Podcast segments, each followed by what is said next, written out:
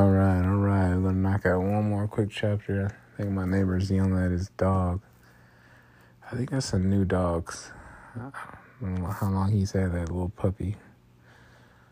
But man, he is mad at that dog. Let's hear him yelling, What did you do? it's amazing how a dog can make a human being like so happy but also make a human being so angry at the same time. Like little kids. Anyway. Here we are, here we are, here we are, here we are. Job chapter 13. Job wants to argue his case with God. Look, I have seen all this with my own eyes and heard it with my own ears, and now I understand. I know as much as you do. You are no better than I am. As for me, I would speak directly to the Almighty. I want to argue my case with God Himself. As for you, you smear me with lies. As physicians, you are worthless quacks. Wow. If only you could be silent. That's the wisest thing you could do. Listen to my charge, pay attention to my arguments. Are you defending God with lies? Do you make your dishonest arguments for His sake? Will you slander testimony in His favor? Will you argue God's case for Him?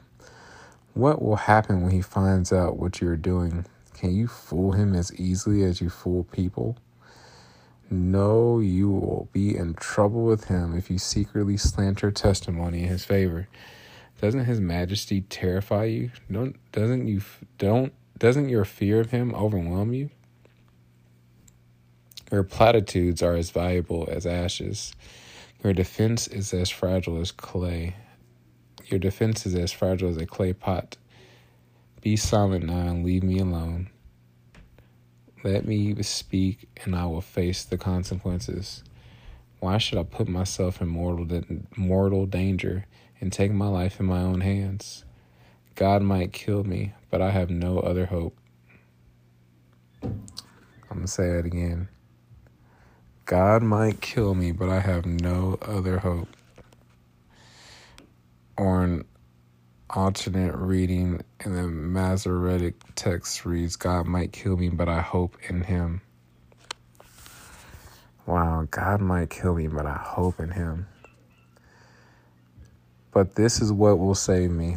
I am not godless. If I were, I could not stand before him. I need him to chill all that out before I go to bed. I so I need to make way more money so I can just get my own place. And I and like it's not an apartment. I haven't lived in an apartment in years. Let me see. The last apartment I lived in was. I'm trying to think. What was the last? What was the last apartment I lived in? Was it in Kansas? Were those the last apartments we lived in? Yeah, it was in way over in Kansas. Overland Park, Kansas. Anyway.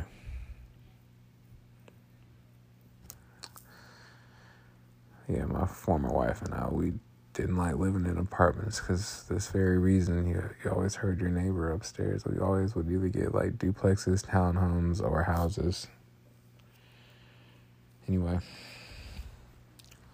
God might kill me, but I have no other hope. I am going to argue my case with him. This is what will save me. I am not godless. If I were, I would I could not stand before him. Listen closely to what I am about to say. Hear me out. I have prepared my case so I'll be proved innocent. Who can argue with me over this? If you prove me wrong, I will remain silent and die. Job asked how he has sinned. Oh God, grant me these two things, and then I will be able to face you. Remove your heavy hand from me.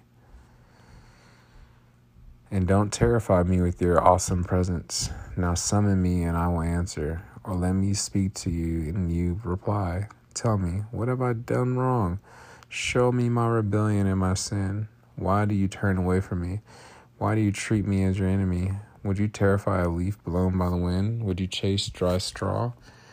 You write bitter accusations against me and bring up all the sins of my youth. You put my feet in stocks. You examine all my paths. You trace all my footprints.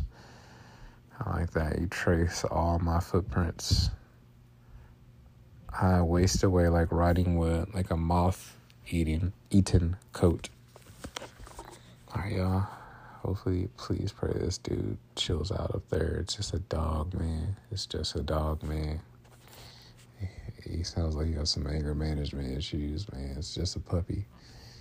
Whatever it did, whether it peed, chewed up something, like there's only so many things a dog can do. And you knew that before you got it. So please, Lord, help this neighbor upstairs. Chill out. In Jesus' mighty name I pray. Amen. All right, y'all. Deuces. Romans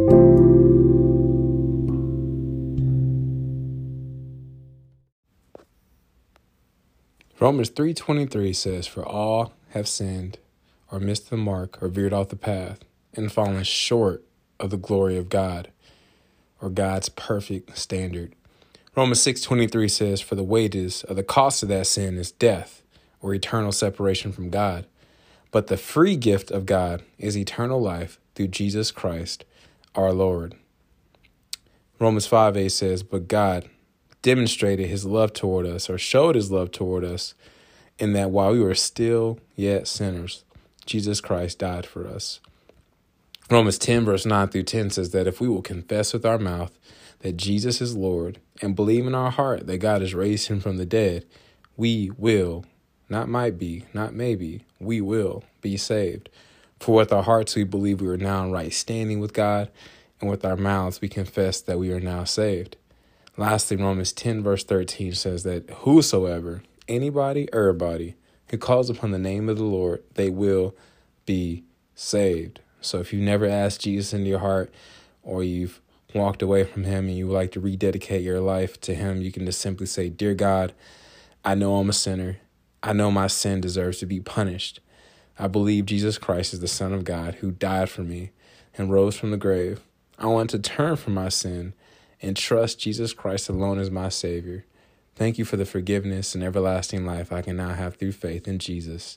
In Jesus' mighty precious name I pray. Amen.